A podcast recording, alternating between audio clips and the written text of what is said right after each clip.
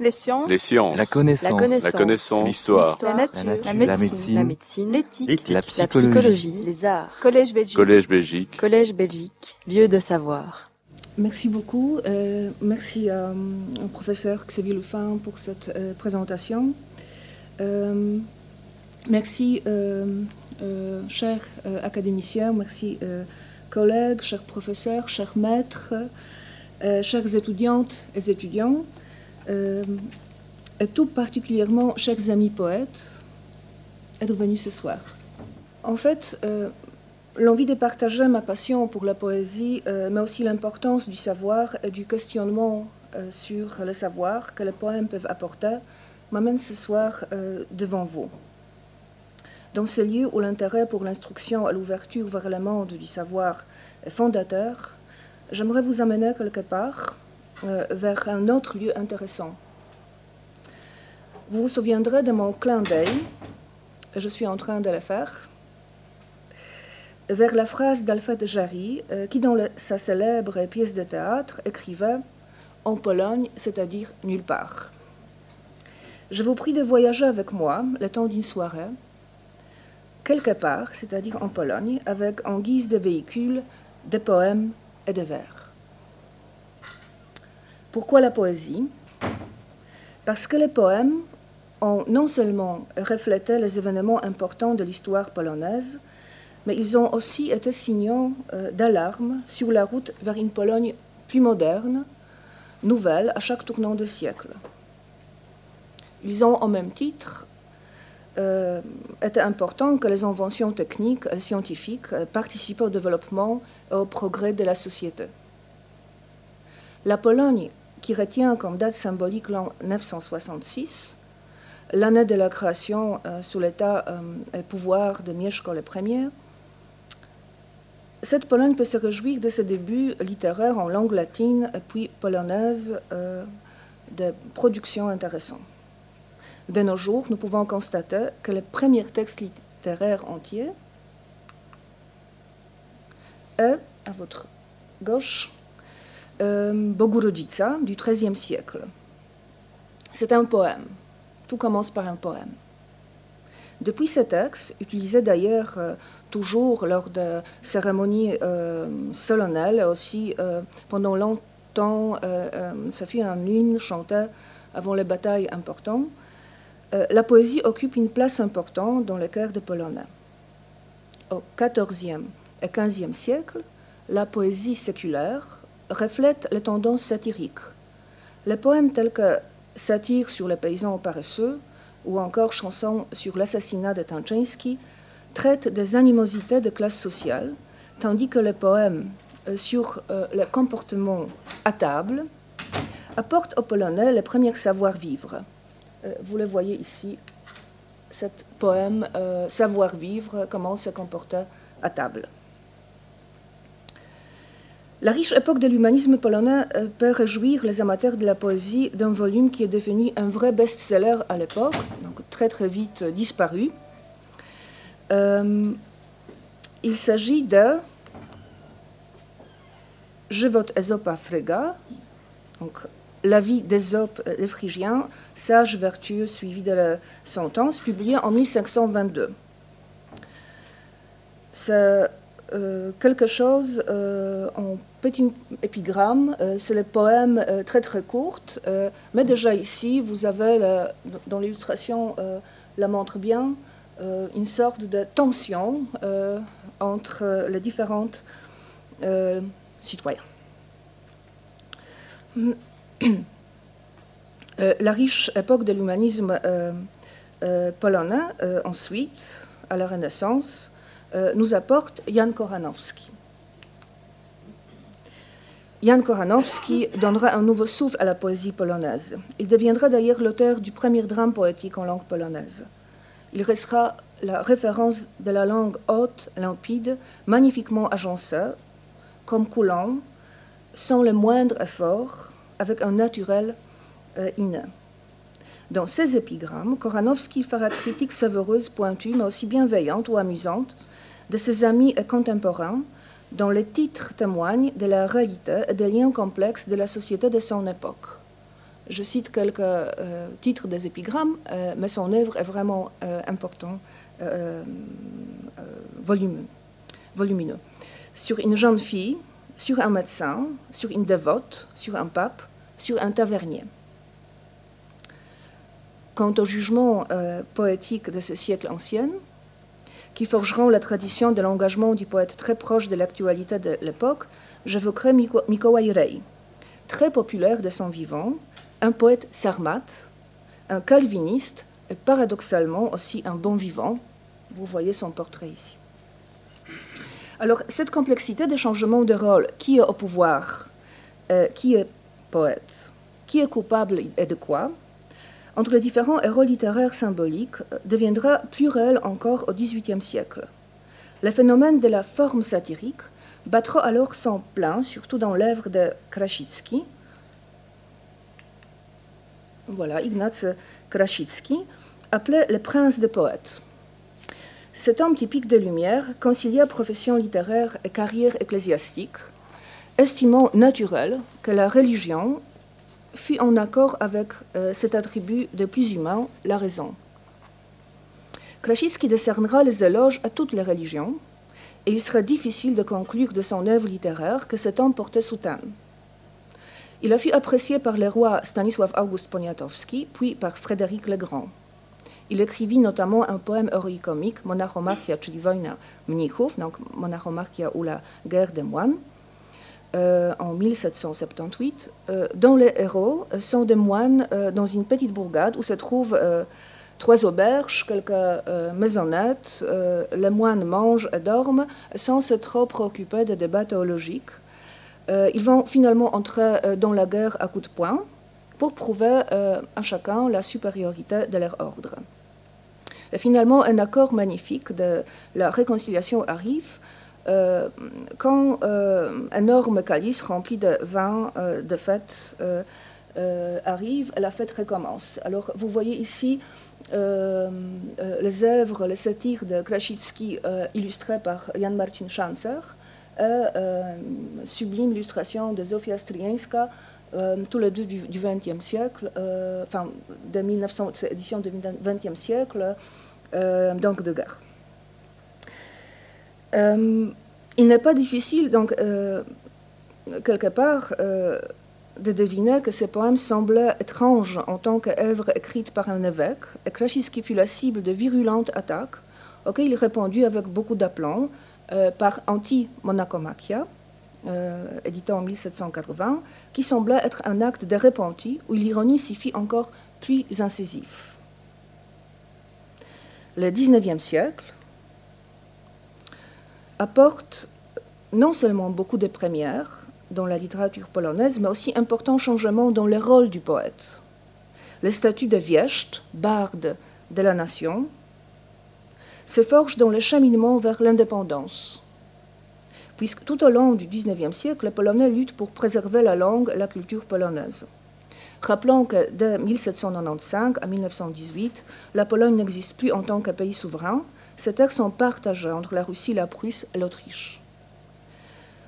Et c'est à trois reprises, en 1772, en 1793, en 1795, désolé pour les puristes, je vais prononcer les dates à la belge. La Pologne n'existe plus sur les cartes d'Europe, mais ses poètes la font exister. L'engagement régulier pour la liberté d'expression et l'éducation, en opposition par rapport aux langues imposées, le russe ou l'allemand, perdure jusqu'au retour des frontières redessinées sur les cartes dans les manuels scolaires du XXe siècle. Ainsi se forgeront les schémas de l'insoumission. Derrière les poèmes, il y a bien évidemment les auteurs. Adam Mickiewicz et Juliusz Słowacki seront entre autres les figures de proue de cet engagement du XIXe siècle. La poésie fait alors partie intégrante de trois genres littéraires, non seulement du genre lyrique, mais s'impose également dans l'épique et le drame. Notons également que le statut des poètes wieszcz, donc poète barde, signifie alors aussi guide spirituel, mentor, celui qui trouve les réponses aux questions politiques urgentes, mais aussi et surtout celui qui comprend mieux à la fois l'individu, la nation, est l'humanité. Il éprouve aussi une immense empathie envers son prochain. Il est puissant car son cœur de poète romantique marié à un esprit affûté peut résulter en acte littéraire emblématique de position face à ceux qui sont au pouvoir réel ou ceux qui semblent les posséder. Je citerai par rapport à Wieszcz les exemples les plus frappants, bien ancrés dans l'histoire littéraire culturelle de la Pologne. Et le premier concerne la scène d'un grand monologue du héros prénommé Konrad, dont l'œuvre intitulée « Les aïeux » d'Adam Mickiewicz. Il mène un duel avec le dieu, qui, lui, ne répond pas, mais qui, dans le dernier mot du grand monologue, est, en figure d'ellipse, presque appelé le tsar. Presque, puisqu'à la place de ce mot, Konrad prononce ce mot-là, donc le tsar, est prononcé par le diable. Voilà un petit fragment. « Moi et ma patrie, nous sommes un.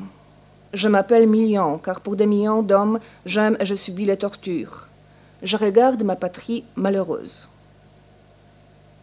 Si son tout gouvernement, la tendresse n'est pas l'anarchie, si des millions d'hommes criant au secours n'attirent pas tes yeux autrement qu'une équation difficile à résoudre, si l'amour a quelque utilité dans ton monde et n'est pas seulement une faute de calcul de ta part, réponds, sinon je tire contre ta nature. Je tirerai avec ma voix jusqu'aux limites de la création, d'une voix qui retentira de génération en génération. Je citerai que tu n'es pas le père du monde, mais, et la voix du diable, le tsar. Nous avons ici donc la double opposition du poète contre le pouvoir irrationnel, contre le pouvoir politique légitime du tsar, qui est formellement aussi à ce moment roi de Pologne. La supposition « Dieu est un tsar » est très lourdement connotée par l'auteur et le lecteur polonais. Dans le deuxième exemple, il s'agit de l'opposition du héros au pouvoir ecclésiastique. Kordian, personnage de l'œuvre éponyme de Juliusz Słowacki, s'oppose à l'autorité du Vatican. Il est très révélateur de sa pensée que Słowacki place trois personnages historiques importants du côté de la figure du diable. Le pape, le grand prince Constantin, frère du tsar, le tsar lui-même. Dans l'œuvre de Słowacki, éditée en 1834, dont l'action est placée en 1828, deux pontificats ont été résumés. Celui de Léon XII et celui de Grégoire XVI, qui condamna l'insurrection des Polonais contre le tsar de 1830, donc appelée aussi insurrection de novembre. Dans son œuvre, Słowacki fait aussi d'ailleurs allusion à une bulle papale de 13 mars 1826, blâmant la franc-maçonnerie et le carbonarisme. On sait que lors de visites de courtoisie, le pape donnait des reliques. Le poète fait alors référence à une légende relative à l'histoire du massacre de Sandomierz en 1251. Aux Polonais venus ensuite à Rome, après ce massacre, pour demander un reliquaire, le pape donna une poignée de terre en disant qu'il n'y a pas besoin de reliques de Saint Martin, là où il y en a tellement. Słowacki, dans son œuvre, retourne la situation. C'est Kordian, le héros principal, qui offre une relique, montrant ainsi que le sacré se trouve en dehors des frontières de l'institution. La scène au Vatican, où Kordian, le pape, est l'animal de compagnie du pape, un perroquet prénommé Luther, échange de propos, et aussi une satire ironique de la hiérarchie de l'Église. Les poètes estime que l'Église trahit l'idéal des premiers chrétiens et le rôle des poètes est aussi de témoigner dans tous ces cas de figure et surtout lorsque les choses vont mal. Słowacki nous réjouit encore par un autre ensemble de vers. En polonais, tous ces vers sont parfaitement rimés. Dans le dialogue entre le docteur, qui est alter ego de Satan, et le héros principal. Ces propos montrent une exceptionnelle lucidité du poète à l'importance de son regard sur les humains. Mais il faut combattre ses ennemis. Je connais ses besoins. La nation se lance dans des aventures. Pourquoi? Pour qu'un chantre de la nation ait de quoi faire un poème? Le poète forgera des rimes pour qu'un ange trouve dans le poème une pauvre étincelle de feu au milieu de la glace et la chante dans le ciel? Tu vois comment j'apprécie l'attribut toute-puissante des poètes? Retenons ce cliché, ce schéma, ce ces modèles de puissance et de pouvoir. Et ils seront utiles dans notre réflexion sur le XXIe siècle. Je voudrais encore mentionner un autre poète, Cyprian Kamil Norvi, donc vous avez vu le portrait il y a quelques secondes. Il mérite d'être évoqué en tant qu'acteur important de cette tradition de la révolte, et pourtant la pionnière des pensées positivistes. Il accentue l'appellation des sociétés, l'ennoblit et la confronte avec le terme des nations et des polonités. Ces notions sont présentées dans les poèmes polonais du XXe siècle, où elles apparaissent soit en filigrane, soit plus explicitement. Elles servent à commenter la place des poètes dans l'histoire commune, l'histoire avec un grand H majuscule. Remarquons que les vers de volume constituent aussi témoignage de l'intense vie littéraire, qui a lieu aussi en exil dans la période de la grande émigration, au XIXe, mais aussi au XXe siècle. Durant ces périodes, posséder quelques pages d'un poète révolté pouvait entraîner la peine de mort. La censure, qui était l'instrument de la police secrète du XIXe siècle, va être un outil non négligeable pour tous les régimes qui se succèdent à partir de la Deuxième République. Le gouvernement de droite de l'entre-deux-guerres, le régime nazi et stalinien de la Seconde Guerre, ainsi que le régime communiste après la guerre. En Pologne, après 1945, s'impose de manière autoritaire par le processus de nationalisation et de référendums falsifiés une politique de terreur et de propagande. Il devient alors difficile pour les Polonais d'accéder à l'objectivité du récit historique et une information non manipulée. La situation s'aggrave après 1949, l'année d'un grand rassemblement du Parti communiste, PZPR, à Szczecin, pendant lequel les directives du réalisme socialiste sont définies et officiellement imposées. En pratique, cela signifie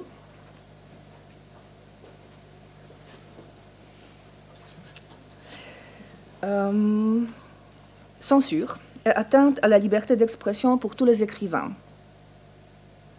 Ainsi, de nombreux volumes poétiques resteront dans les tiroirs, seront diffusés en forme de samizdat ou encore, dans le meilleur cas, édités à l'étranger ou recopiés à la main entre les amis poètes.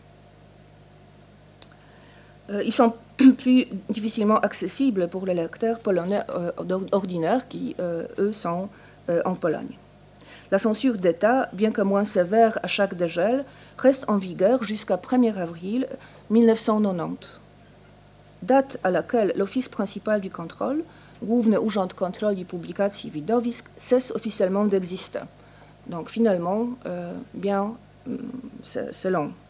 C'est tout simplement très long. La censure, qui est aussi la garante du système totalitaire, et qui est mise en place pendant toute la période communiste en Pologne, se fait encore une fois de plus embranler par des poèmes anti-régime et finalement très universels. Nous allons voir un certain retour au XXIe siècle. Certains de ces poèmes, comme « Toi qui as fait tort à l'homme simple », donc « Który skrzywdziłeś » de Czesław Miłosz, sont devenus célèbres, mémorisés et récités lors d'occasions solennelles, autant par les intellectuels que par les ouvrières, gravés sur les monuments des chantiers navals à Gdańsk. Ces poèmes dévoilent le statut intemporel des poètes et de la poésie qui constitue une véritable défense de l'homme simple contre l'oppresseur, un acte d'insoumission contre la liberté personnelle bafouée. Un petit fragment. Toi qui as fait tort à un homme simple, en éclatant de rire devant sa détresse, entouré d'un groupe de bouffons, pour confondre le bien et le mal, ne te crois pas en sécurité.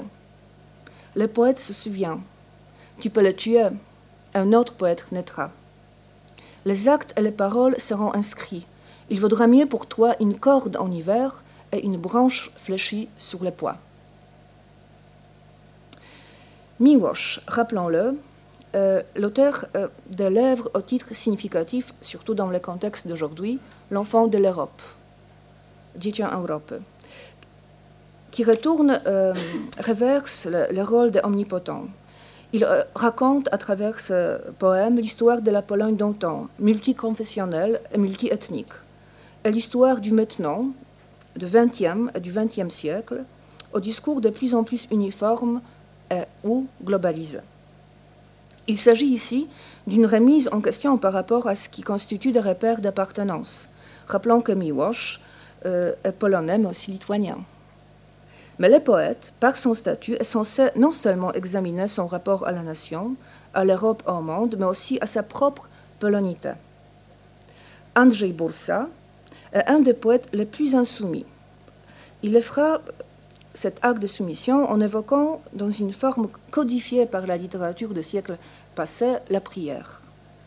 Il s'approprie avec aisance, aussi à la marque d'une forte ironie. Ajoutons que sa prière d'action de grâce avec les reproches est datée de 1957, mais éditée seulement en 1986, à cause de la censure.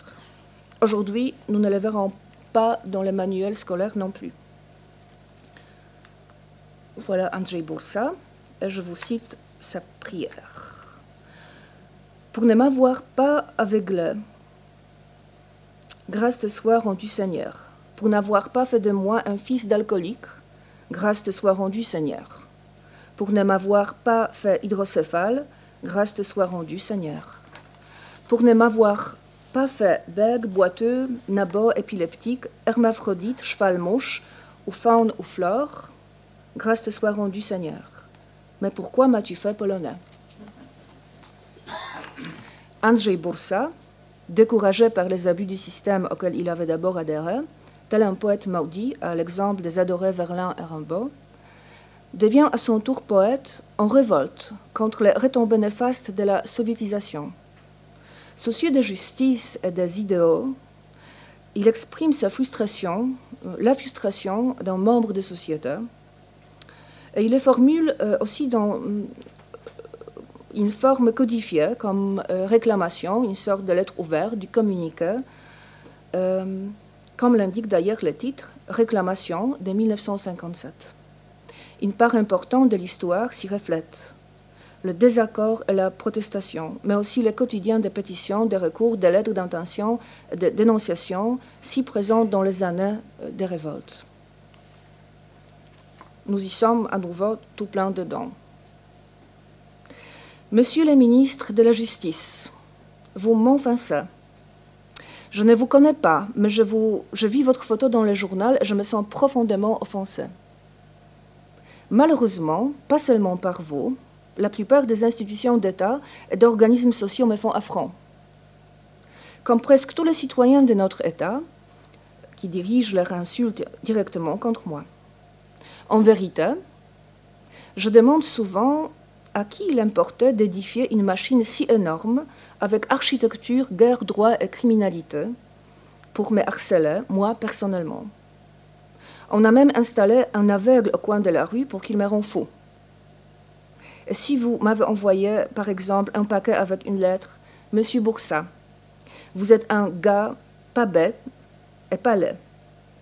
Nous vous offrons une paire de chaussures pointure 42. » Signé l'Humanité, le gouvernement, le Conseil du monde.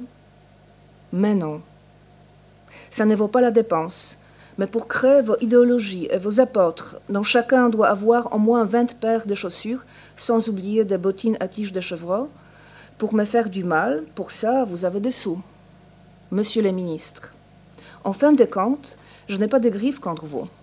Vous êtes une amère pilule qu'on a glissée à la dérobée, vos plaisanteries, dans mon café matinal.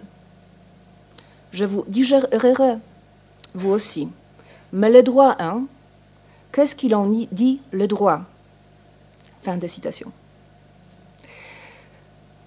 À partir de ces années 50, pour le poète polonais, raconter histoire signifie aussi alors raconter le ressenti de la difficile polonité, des repères identitaires d'un pays non libre, riche de ses poètes polonais, aussi les poètes émigrés. Une des possibilités aussi pour le poète consiste à inventer autrement. Donc c'est raconter, mais avec une sorte de clé, des figures de styles divers, différentes formes de poèmes, permettent aux auteurs bannis une publication officielle, une échappée possible dans la liberté de la parole non censurée, mais aussi une émigration intérieure. Sous un déguisement historique et un costume mythologique sont racontées l'épopée nationale et la chronique de la révolte. La leçon du retour de l'histoire est donnée. C'est le cas de nombreux poèmes de Zbigniew Herbert. Donc, voilà. Par exemple, le titre appelant Marsyas, le retour du proconsul, à Marc Aurèle. Nous pouvons remarquer cette impact énorme de l'histoire présent, mais en costume déjà bien connu par l'histoire, commun à tous les Européens. Herbert est célèbre aussi pour le cycle de poèmes sur Monsieur Cogito, Monsieur qui pense. Ces poèmes récités dans le théâtre, de nouveau dans les chantiers navals, dans les mines, ou encore le petit appartement de nombreux blocs en béton, existe malgré l'importante censure sur la publication des volumes de Herbert. C'est peut-être lui le seul qui n'a jamais cédé d'un centimètre. Il restait pendant toute sa vie fidèle à lui-même, en refusant publier, en refusant le consensus, le compromis, avec les conséquences, ne pas avoir le passeport par la période, ne pas avoir l'appartement, ne pas avoir facile à vivre, tout simplement. Il représente aussi, en quelque sorte, l'héritage de la culture européenne à l'appartenance à la même communauté de valeurs telles que le courage, l'intégrité, l'incorruptibilité. Et la conviction de la nécessité de témoigner s'avère primordiale, comme dans, la Pologne exprimée dans l'ouvrage peut-être le plus connu, Przesłanie Pana Cogito, dont Monsieur Cogito l'envoie. Voici un fragment. « Tu n'as pas été préservé pour vivre, tu as très peu de temps, il faut témoigner. » Ose même lorsque la raison défaille. Ose. Dans le bilan final, c'est la seule chose qui comptera.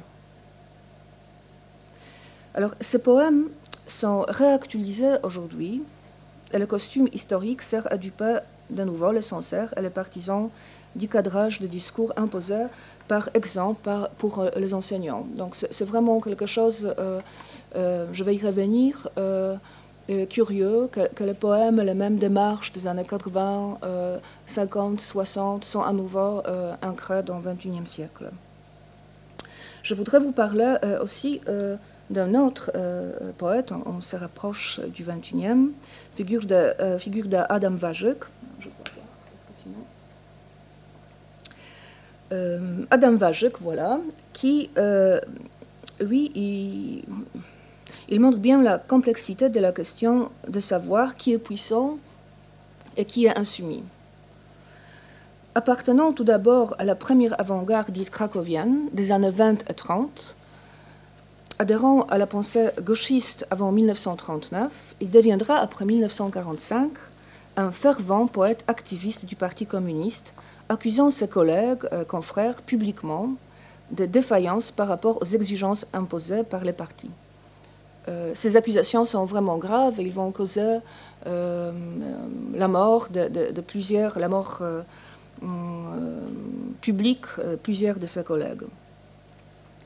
Cependant, en 1956, paraîtra un deuxième best-seller, j'énumérerai un, qui date du XVIe, voilà, du XXe siècle. Il était acheté et vendu en marché noir pour le prix absolument exorbitant, 3 jours après sa parution. Il est précieux parce que il démasque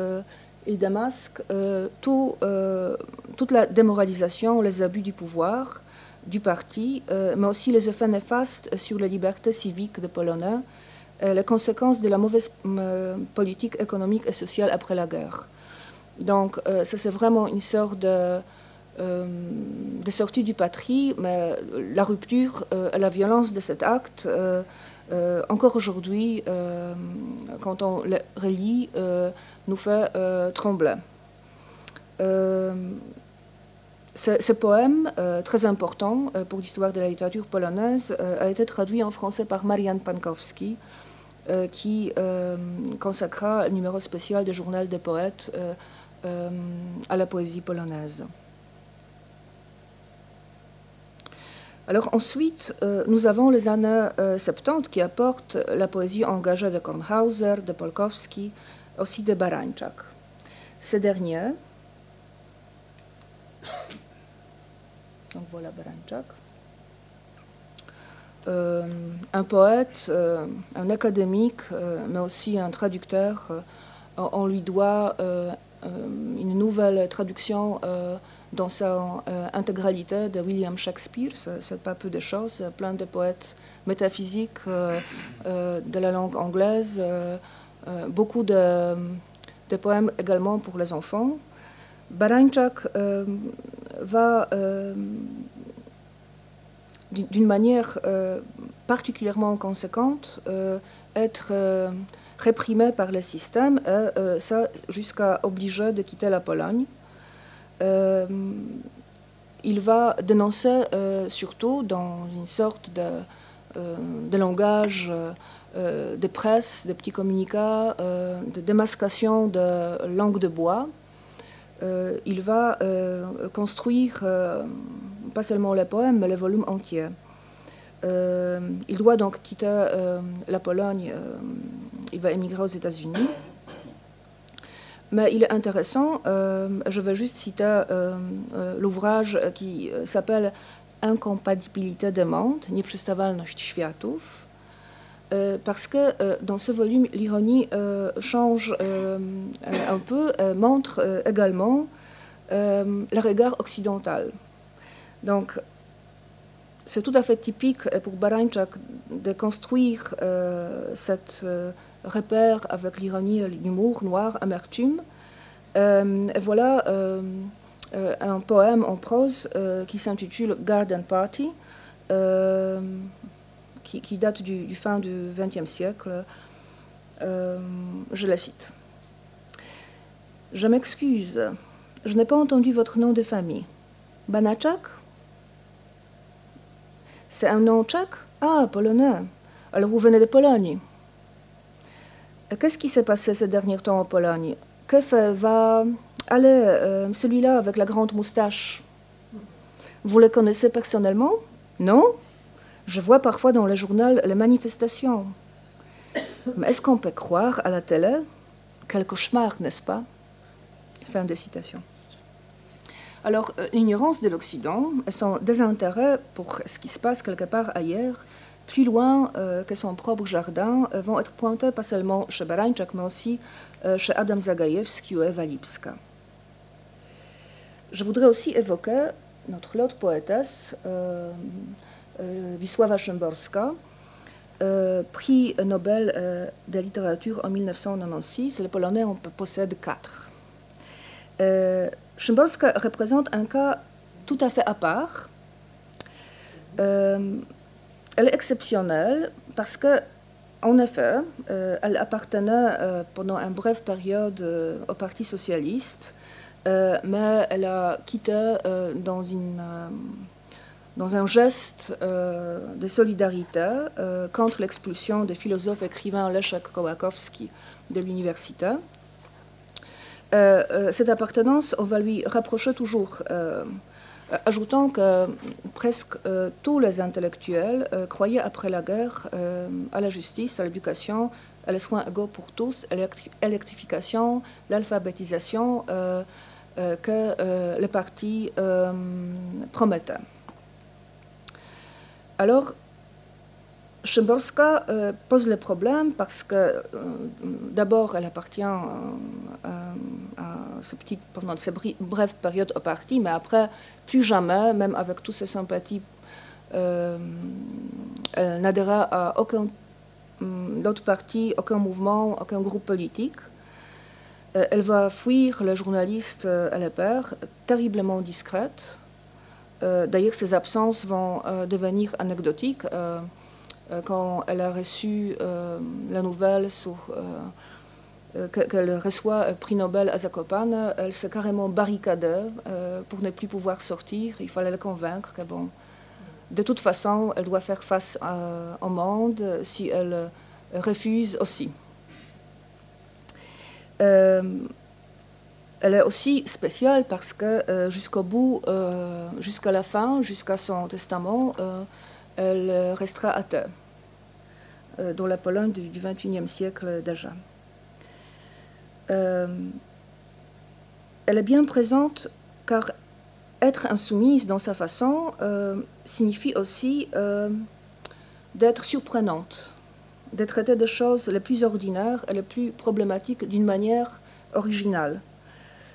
Érudite, modeste, sobre et aussi baroque, précise, reconnaissable, fuyant la modernité, elle participe librement dans la vie sociétale avec l'arme féroce des poèmes.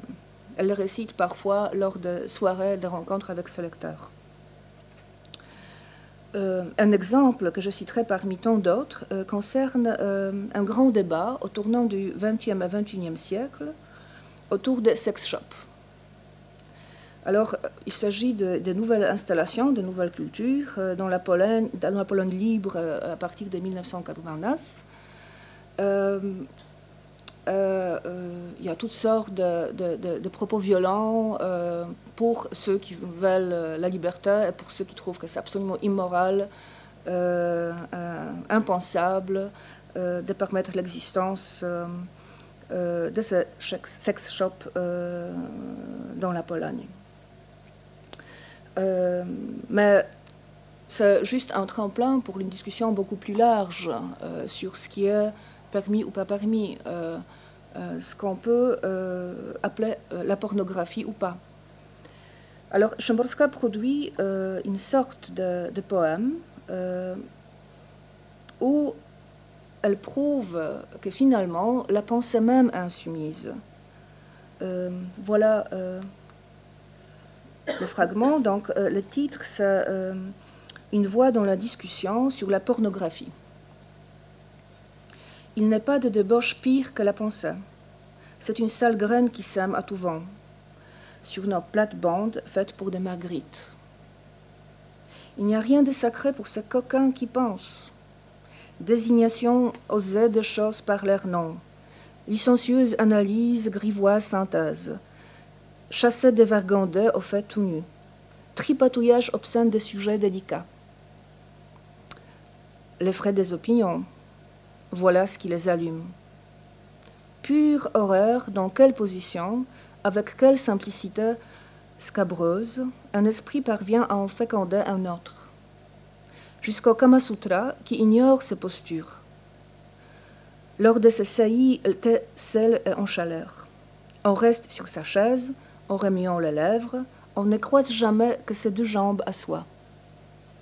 De cette manière, un pied touche le sol, tandis que l'autre ballotte librement dans l'air. De temps en temps seulement, quelqu'un se lève et va à la fenêtre, et par un trou dans les rideaux, mate la rue. Alors, je vais encore revenir au cap historique de 1989, qui est important, parce que le pluralisme, la diversité s'introduisent non seulement dans la politique, mais aussi dans le domaine du livre. Donc, il y a les poètes qui vont se détacher des pensées martyrologiques jusque-là très importantes, mais aussi martyrologiques par rapport à Solidarność. Ce sont les poètes de Brulion, Marcin Świetlicki, Marcin Baran, Jacek Podsiadło, Dariusz Sośnicki, Marcin Sandecki. Bien qu'avec des styles différents, ils parleront alors d'une autre histoire, dans une forme inspirée plutôt du postmodernisme qui arrive en Pologne très très tard. Il n'y a pas de bon terrain pour l'accueillir. C'est relativement récent, mais aussi c'est parce que ce changement se passe d'une manière extrêmement rapide. très bien le résume le titre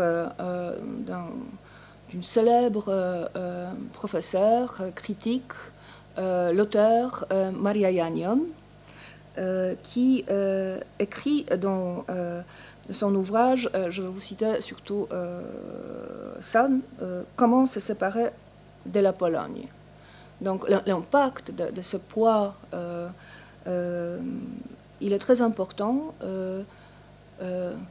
En fait, elle va développer tout un raisonnement, comment se séparer sans se séparer, en gardant la tradition, en regardant aussi ce qu'il y a de nouveau, que ça soit inspirant et pas invalidant.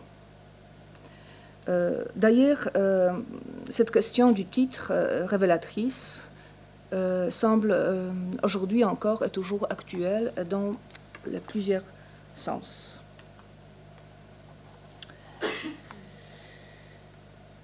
Alors, les distinctions précisées héritées du XXe siècle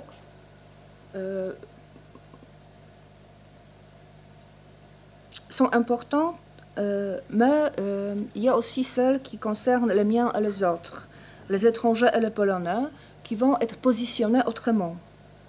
Et le marquage d'un nouveau nulle part, proche de partout, vous vous rappelez la citation du Jarry, apparaît. Vous allez tout de suite comprendre de ce changement par rapport au poème déjà cité, puisque voilà la citation d'un poème de Marcin Świetlicki intitulé McDonald's, qui va signifier un lieu commun, trop connu pour avoir sa propre identité, à l'instar de l'individu qui la questionne. Citation. Je trouve la trace de tes dents dans la ville étrangère. Je trouve la trace de tes dents sur mon épaule. Je trouve la trace de tes dents dans le miroir. Parfois, je suis un hamburger. Parfois, je suis un hamburger, une feuille de laitue dépasse de moi, et la moutarde coule.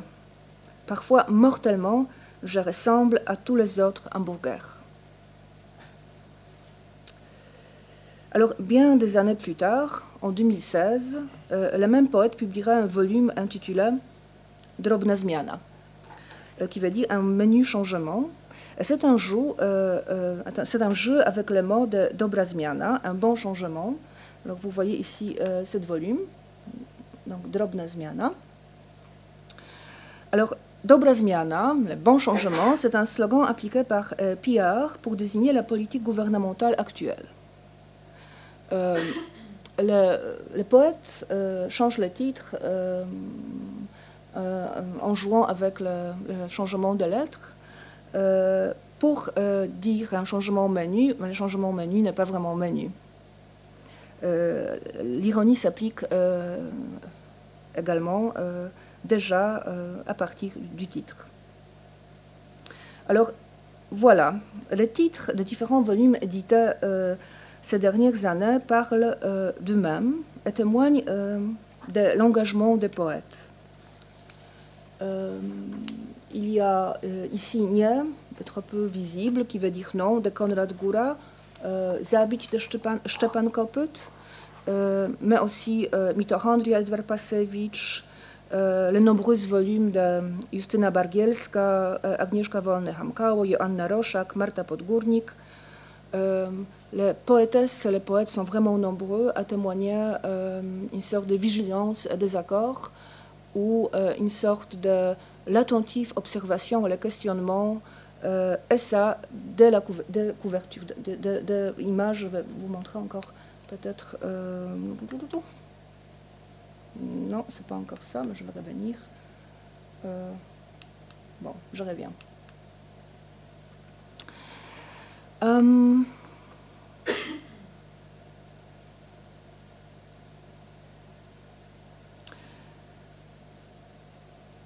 Aujourd'hui, après une série de changements d'une grande importance, après la libéralisation du marché, les premières élections libres, l'ouverture des frontières, les nouvelles maisons d'édition, les nouveaux périodiques littéraires et les nouveaux prix littéraires, les poètes signalent aussi le repli de la littérature.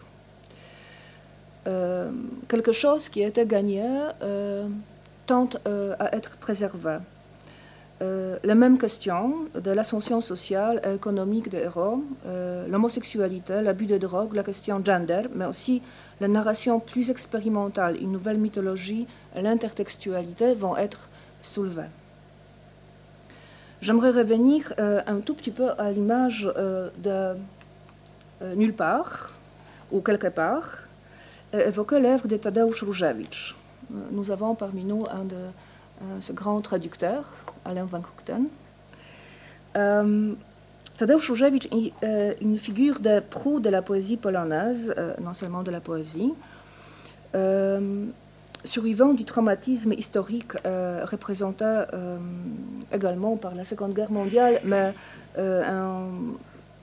c'est un cas vraiment intéressant parce qu'il englobe, à vrai dire, presque la totalité des parcours significatifs du XXe et du XXIe siècle. Donc, c'est l'auteur qui est conscient des transformations de la société polonaise. Il décrit le quotidien polonais tout en questionnant son histoire, l'héritage culturel européen, avec gravité, mais aussi avec l'humour et l'ironie. Et en même temps, il s'adapte à la nouvelle articulation. Il va composer ce poème du XXIe siècle d'une manière relativement patchworkée, décousue, extrêmement rapide, avec plusieurs zooms, un rythme effréné. Alors, il y a ce poème « Je frotte mes yeux », « Przecieram oczy » de 2004, où le poète décrit le sentiment paradoxal de se sentir prisonnier dans un pays officiellement libre. Il se pose la question alors de la nature de la place. Il se réveille, c'est moi lyrique, c'est je lyrique, dans une prison, derrière les barreaux, pour reconnaître ensuite qu'il s'agit de la Pologne. C'est assez étonnant parce qu'en 2004, le mouvement plutôt poétique, différent. Là, il va parler aussi d'enfermement économique, de surconsommation, de problèmes de nouveau capitalisme. Mais ce nulle part va retentir encore dans le poème connu de Miłosz Biedrzycki, né en 1967, intitulé « Asklep, anagramme de Polska ». Où le même questionnement, le même étonnement, où suis-je, retentit. Alors, le XXIe siècle va apporter aussi la technologie et les médias. En Pologne, l'écran, la cyberlittérature, la performance littéraire, les nouveaux engagements politiques vont de pair avec le nouveau thème. Encore une fois, les drogues, le gender, les actualités. Les poètes décrivent les dangers de l'uniformisation et attrait aussi pour l'universalité et pour le global. La poésie est de plus en plus présente sur les blogs, les forums, les plateformes Internet, mais aussi les réseaux alternatifs, hip-hop, performances, squats, soirées poétiques en squat, ou encore le concept de Zenon Pfeiffer, Liberatura. On pourrait le traduire comme libérature. Alors, c'est très intéressant parce que, plus violent que jamais, dans l'espace de la poésie polonaise, est peu comparable aux changements et ruptures esthétiques du XXe siècle polonais, tels que futurisme ou turpisme.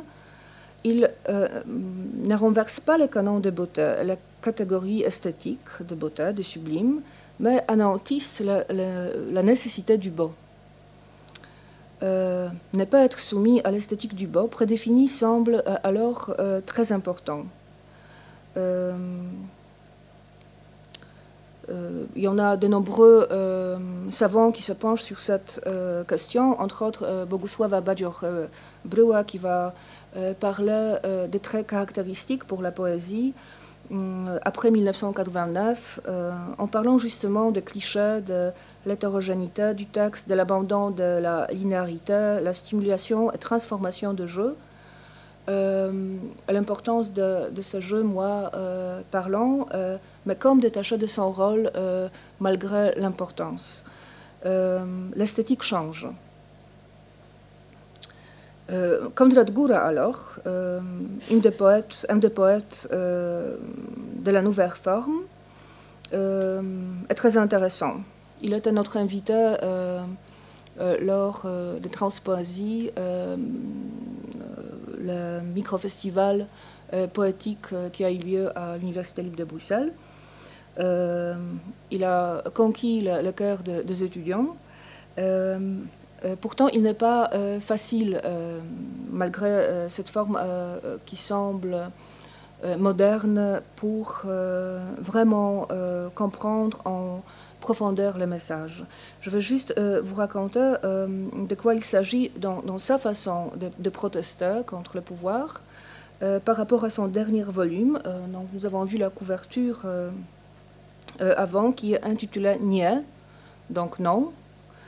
Il s'agit de raconter l'histoire d'effondrement d'un bâtiment en Bangladesh, vous vous rappelez peut-être, qui a causé la mort de jeunes couturiers asiatiques, esclaves modernes. Gura précède alors chaque distique, c'est le distique qui est, la forme de distique qui est à travers de tout le volume vraiment mise à l'avant, de même numéro 1. Donc nous avons 1, 1, 1, 1, la suite de 1, comme pour, d'une part, souligner la singularité de l'humain, et de l'autre part, montrer la démarche instrumentalisant. En plus, cette préposition négation est aussi une préposition, donc ça veut dire, en polonais également, la forme déclinée de one, donc elle. Ce jeu avec le mot pour Góra sont très importants. Alors, nous sommes en pleine aujourd'hui avec Jaś Kapela, qui fait son entrée dans le monde poétique en remportant le premier concours de slam polonais. Son insoumission est permanente, suffit juste taper son nom pour voir dans Google tout ce qu'il fait. C'est choquant, souvent pour les nombreux Polonais, mais pas seulement pour les Polonais. Il est quelqu'un de très actif, lié à critique politique, également la maison d'édition de Ha'art. Alors, il y a toute une série de nouvelles maisons d'édition qui vont être également engagées et qui vont donner le cliché, ou plutôt une sorte de légitimité de cet engagement à nombreux poètes. Il joue avec les conventions également, mais d'une manière nouvelle. Par exemple, dans le poème intitulé « Le poème politique », voilà ce qui en fait des situations politiques. Le discours, il s'agit de différentes pourparles menées alors, vous allez comprendre, par le gouvernement au début du XXIe. Dans mon lit, ont dormi les Russes. Dans vos lits aussi. Je pensais qu'après 89, ce ne serait pas possible. Je n'ai jamais aimé l'histoire. Mais c'est mon histoire. Je suis revenue à la maison et quelqu'un a mangé dans mon petit bol. En quoi se différencie Jaś Kapela des prédateurs? Jaś Kapela sait où trouver les draps des lits de réchange. Alors, ces draps de lit, pour l'anecdote, font aussi la référence au dicton polonais « Tu dormiras à la manière dont tu feras ton lit ». Mais ce qui est important pour Kapela aussi, peut-être, de souligner que dans son milieu contestataire et sympathisant à la fois avec la critique féministe et la nouvelle gauche, il s'engage aussi dans une sorte de compréhension nouvelle du postmoderne, de publicité. Donc d'ailleurs son volume premier intitulé Reklama, donc la publicité. Vous voyez le jeu avec les couleurs des drapeaux polonais sur la couverture également.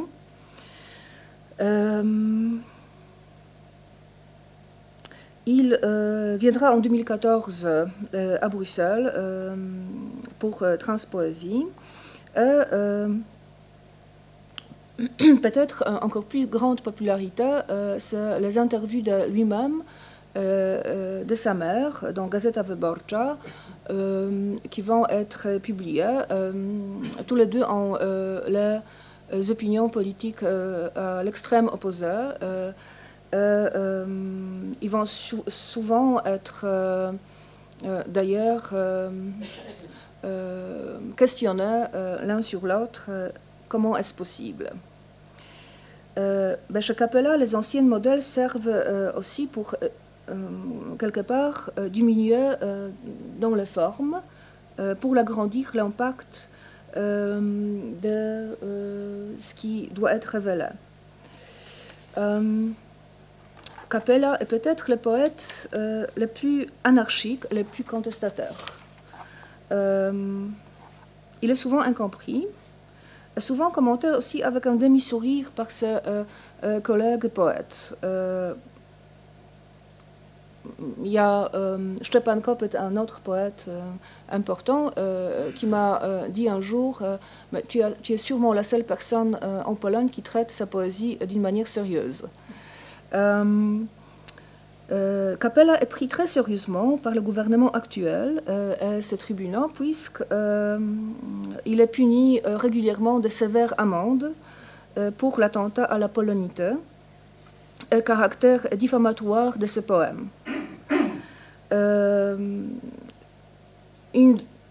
Je crois que c'est peut-être un exemple plus frappant, c'est la transformation qui a subi l'hymne national, donc écrit par Józef Wybicki. Wybicki pour la Légion polonaise, texte qui date encore de Napoléon, et qui est toujours encore l'hymne polonais. Mais alors, Jaś Kapela le transforme comme une sorte de texte qui va défendre le droit des réfugiés. Il va défendre, tout en gardant la mélodie et le rythme, il va défendre le droit d'ouvrir les frontières. Ça va être très mal perçu. Dans cette optique, quelque part, Jaś Kapela est tout à fait sérieux. Et il va de pair, j'aimerais citer ici l'opinion de Zygmunt Bauman. Donc vous connaissez sûrement son œuvre, sociologue, mais aussi l'écrivain, qui dit ça. Et il me semble qu'ils partagent tous les deux la même opinion. Il s'agit toujours d'une société qui avoue franchement sa propre incomplétude et qui désire donc découvrir ses propres possibilités encore mal définies et sous-exploitées. Mais c'est aussi une société incapable de choisir son orientation avec certitude et de protéger ensuite l'itinéraire retenu. Krzysztof Lubczyński, deuxième critique qui écrit au sujet de Jaś Kapela, parle sérieusement de cette poésie. Il décrit quand même la démarche de Jaś Kapela ainsi. Il a quelque chose d'un garçonnet qui crie « Il est nu » dans le conte de Hans Andersen, ou les habits neufs d'empereur dans l'ingénu de Voltaire. En réalité, Kapela cherche d'une part à nommer les choses telles qu'elles sont, en toute simplicité, mais encore une fois, à rebours, qui montre la complexité de la réalité vécue. Celle-ci s'avère donc aussi impossible dans sa dimension littéraire que dans sa dimension quasi-littéraire.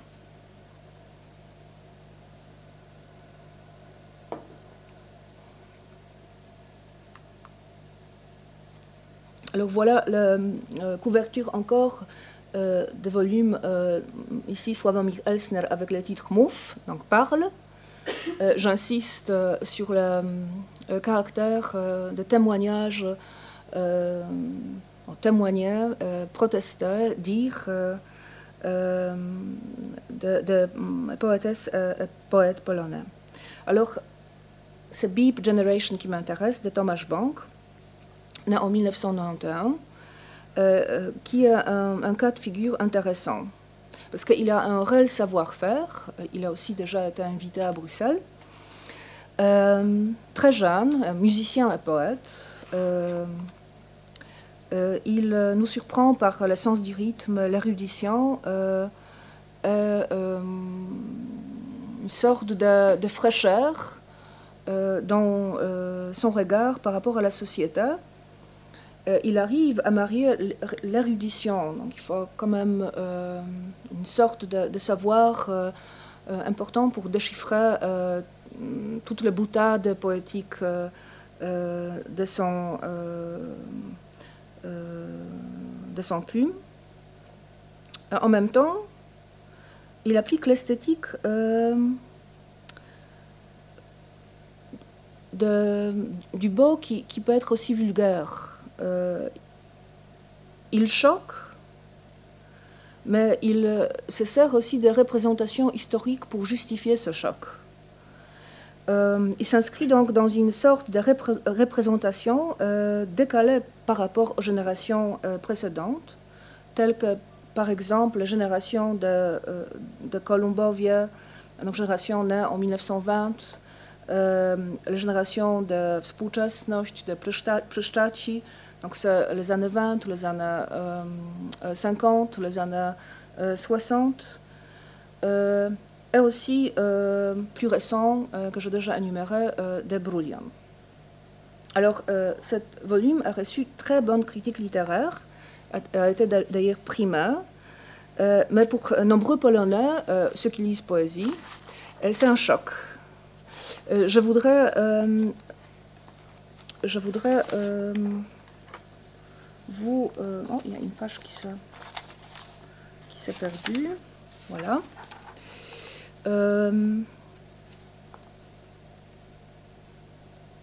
Il choque et il fait réfléchir en même temps. Je vous ai parlé assez longtemps de tous les siècles passés. J'espère que vous voyez la file conductrice. Maintenant, je vais revenir encore au XVIIIe parce que chez Bank, nous avons une sorte de... Du rationnel, libertin et en même temps éducatif. Donc ces titres même des poèmes sont un peu comme les romans éducatifs à raccourci. Un des poèmes peut-être les plus connus, c'est, je vais oser de le lire à moitié. Donc le Polonais catholique écrit une dénonciation sur l'homme chat. Alors, il s'agit de désignation de sexe féminin, mais en polonais, c'est un mot extrêmement vulgaire, très très fort. Rien que le titre choque énormément.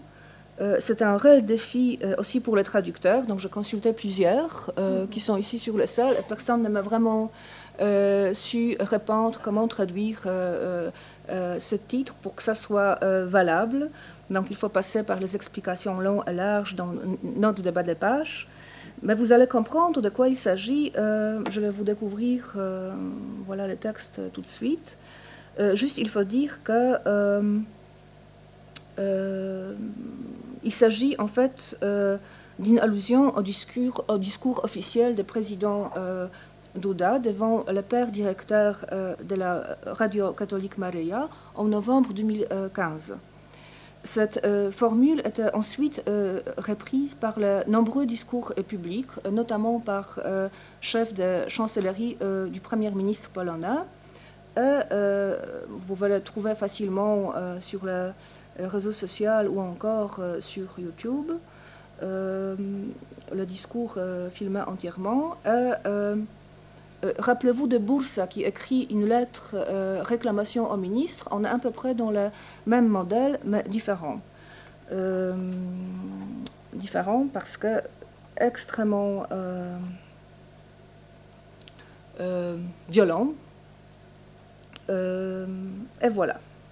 Magnificence per hectare, fondateur, magnificence per hectare, éminence, honorable père, prêtre cardinal, excellence, prêtre évêque, honorable prêtre, personne de la vie ecclésiastique, chers professeurs, chers étudiants, mesdames et messieurs.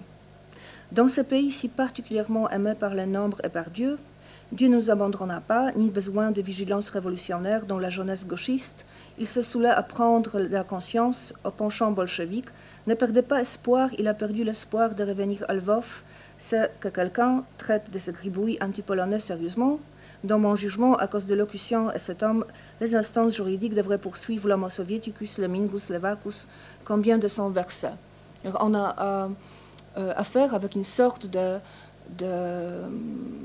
d'énergie importante, dévastatrice.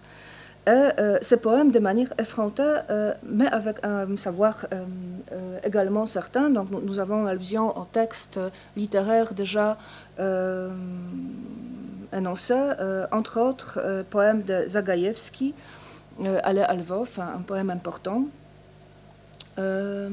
Cet poème, encore une fois effronté, se positionne déjà faisant partie de l'histoire et dans l'intertextualité par rapport à l'héritage poétique.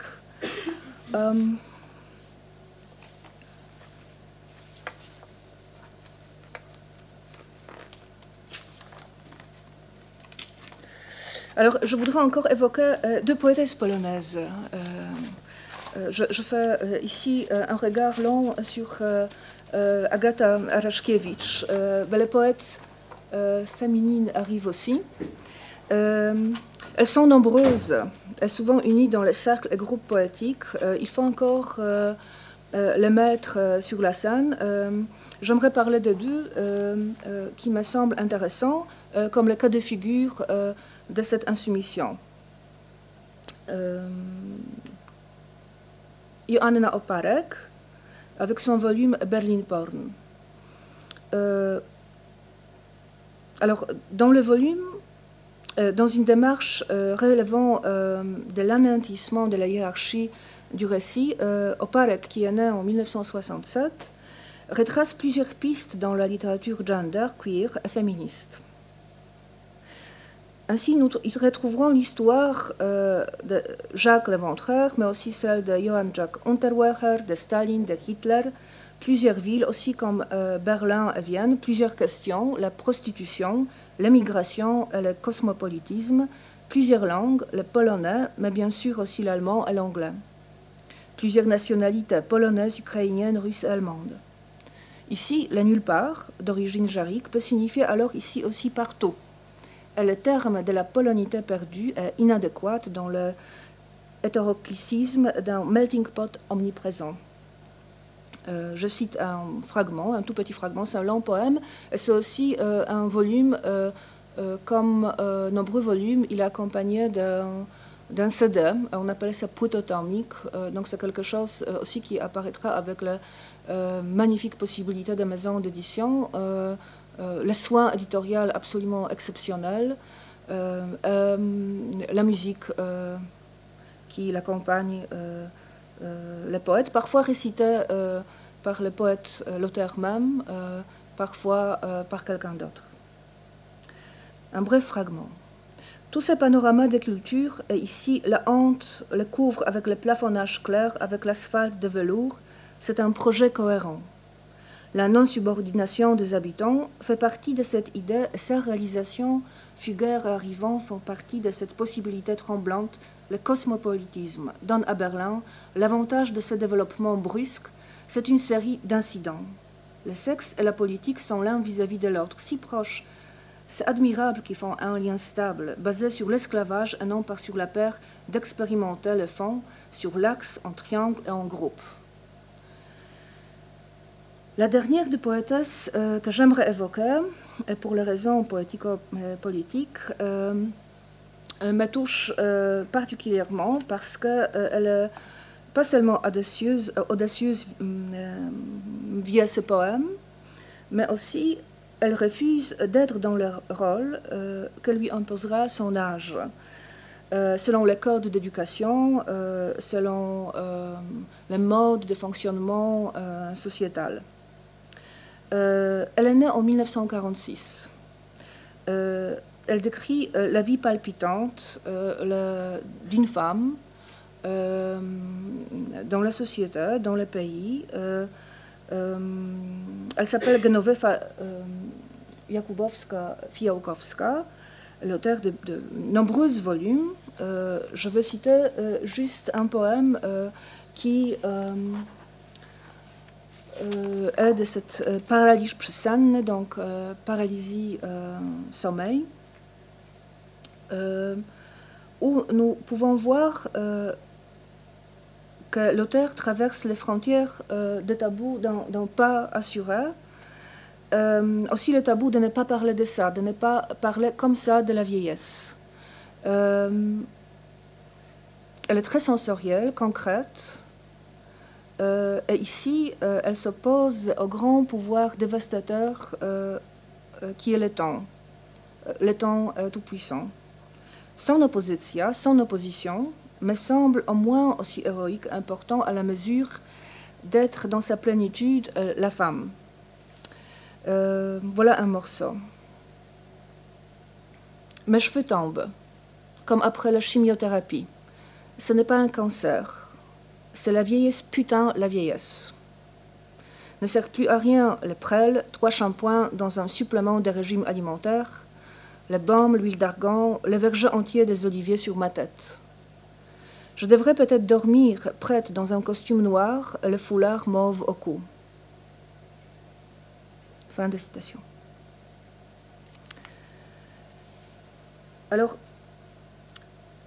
dans le sujet présenté, vous l'aurez compris, les histoires des textes poétiques et les histoires des lieux, d'un pays en particulier, se croisent avec l'essor de la nation, de la société, de l'individu. Aujourd'hui, la poésie en Pologne est aussi bâtie des siècles passés. Et le nouveau poème, tribune de prédilection pour la révolte au singulier, au pluriel, sont enracinés dans les œuvres symboliques déjà écrites. Malgré cela, le XXIe siècle a ses propres particularités, et jusqu'aux dernières élections du parti au pouvoir, le changement du national pour l'européen, le global pour l'universel, cristalliser le commentaire poétique autour des symboles tels que hamburger ou des kebabs, s'inscrivant en opposition à un monde plus ou moins commun, parfois grandiose, parfois petit, parfois médiocre. Cependant, durant les 5 dernières années, les chemins connus de l'opposition du XXe siècle sont de nouveau présents. Parfois, dans la biographie même des poètes, comme dans le cas de Różewicz, parfois dans une sorte d'insoumission qui est une conséquence alors du ressenti d'impuissance, de passivité, de l'envie de la dépasser. Le concept du beau, marié à la poésie, reste actuel, mais le nouveau canon du beau, vulgaire, puissant, persuasif, souvent très ironique, annonce de nombreux volumes. Dans un acte d'insoumission au début du XXe siècle, Tytus Tchejewski, peintre et poète, voulait reprendre l'esthétique aux philosophes, l'esthétique aux philosophes. Il dit ça. Ce sera peut-être de ma part une cruauté, mais j'aimerais reprendre aux philosophes puristes l'esthétique comme on leur a repris la logique et la psychologie. Je crois que nous pouvons nous occuper de l'esthétique d'une manière efficace uniquement en lien avec la création, ou au moins avec le fait de vivre la création de nouvelles formes artistiques sur base des exemples concrets et des expériences. Fin de la citation. Il semble que les poètes et les poétesses veillent reprendre aujourd'hui leur part du bas aux puissants, les dirigeants, les autorités laïques, les ecclésiastiques, mais aussi les hommes surreprésentés au pouvoir ainsi qu'aux adversaires plus redoutables, tels que ses propres jeunesses, la vieillesse, le temps. Les rôles de chantres peuvent être échangés dans un court espace de temps. Ils sont pourtant là, quelque part, ancrés dans l'histoire. Les dialogues de contestation qui se déroulent entre les protagonistes mentionnés dans le titre, mais aussi les reflets de l'émiettement total, non seulement du fil rouge de la conversation, mais aussi à travers d'elle, dans l'anéantissement de systèmes acquis qui semblaient communs, qui ne sont plus, comme par exemple l'Europe solidaire et unie. La part importante de confrontation entre les insoumis et les puissants est le résultat d'illusions perdues, puisque l'homme au pouvoir anéantit le dialogue avec l'impact du progrès, la diversité et la polyphonie des voix sont menacés par un ton monocorde instructeur. Alors la voix, de voix divergentes. Je retrouve ma voix. De voix divergentes se font entendre, comme dans le cas de groupes sorcières, Chór Kobiet, le choral de femmes, qui débute en 2016.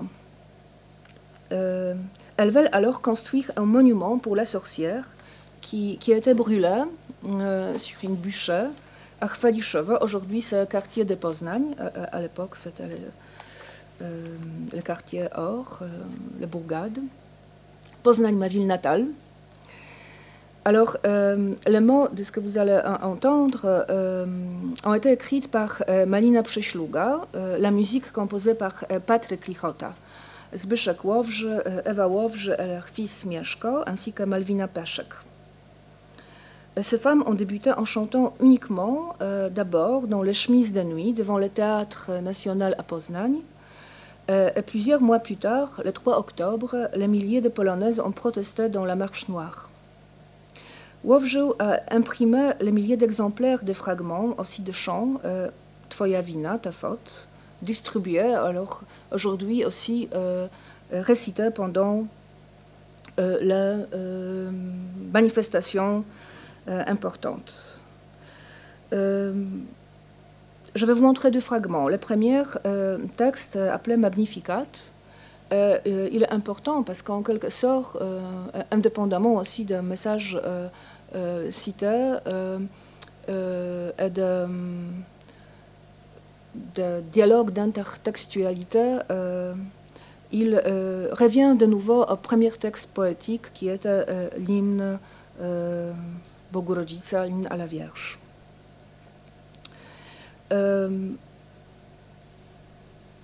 La récitation se passe en polonais, mais je vais vous juste dire ce qu'il y en a. Juste le début, les premiers fragments. Nous sommes un pays si catholique que la majorité des athées sont catholiques. La grande majorité des Polonais se marient à l'église. Pas croyants vraiment, mais pratiquants. 71% se marient à l'église, 74% baptisent leurs enfants, 28% des catholiques croient en réincarnation. Dans l'église, les femmes peuvent faire des choses comme à leur maison. C'est toujours la citation des textes. Comme elles prennent naturellement soin des enfants, les femmes peuvent prendre soin des malades. Aussi, elles peuvent nettoyer l'église car il faut le sens d'ordre pour que les nappes soient propres. Les femmes ont des prédispositions naturelles à cela. Ça vaut la peine qu'une femme s'occupe des enfants, et qu'elle travaille quand même 2 heures par jour, car cela permettra de se divertir et puis de papoter et d'échanger des idées. Ce texte-là, c'est important de se voir, c'est le collage de discours officiels imprimés dans le journal ou alors annoncés de la tribune par les différents dirigeants. Je vais vous les montrer.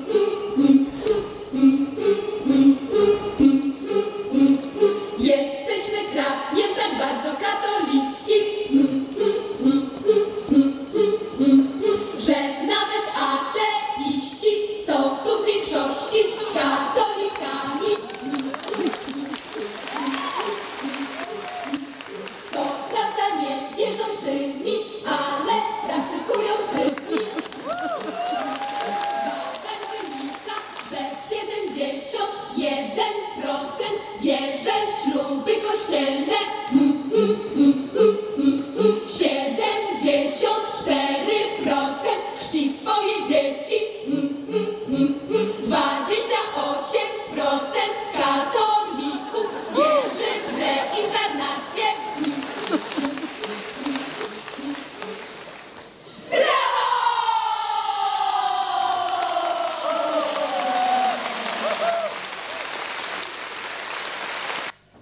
Alors, le deuxième, je vais le traduire comme ça, simplement.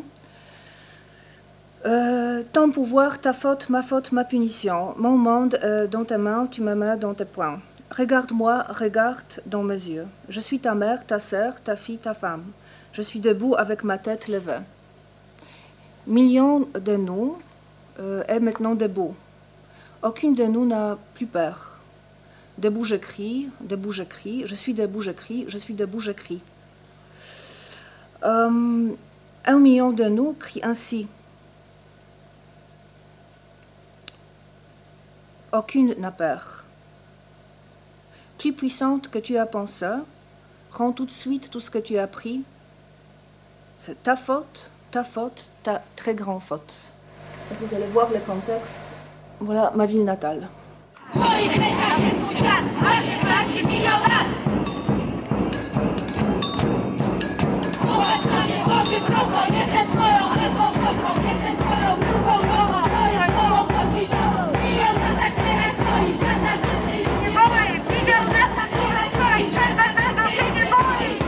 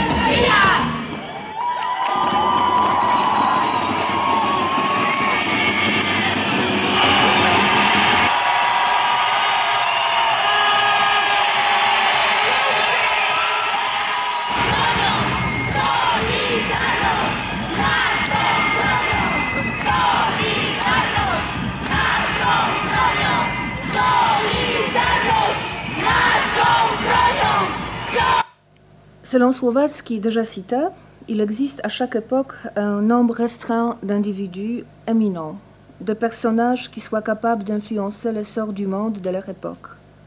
En revanche, la foule de chevaliers paresseux, que l'on nommerait aujourd'hui les conformistes et les opportunistes, cause bien de soucis à la nation. Les poètes, femmes et hommes en Pologne, nombreux sans pour autant faire eux-mêmes foule, sont capables encore une fois de l'animer. Ainsi mérite-il notre attention pour la force que le mot créateur est capable d'extraire. Merci.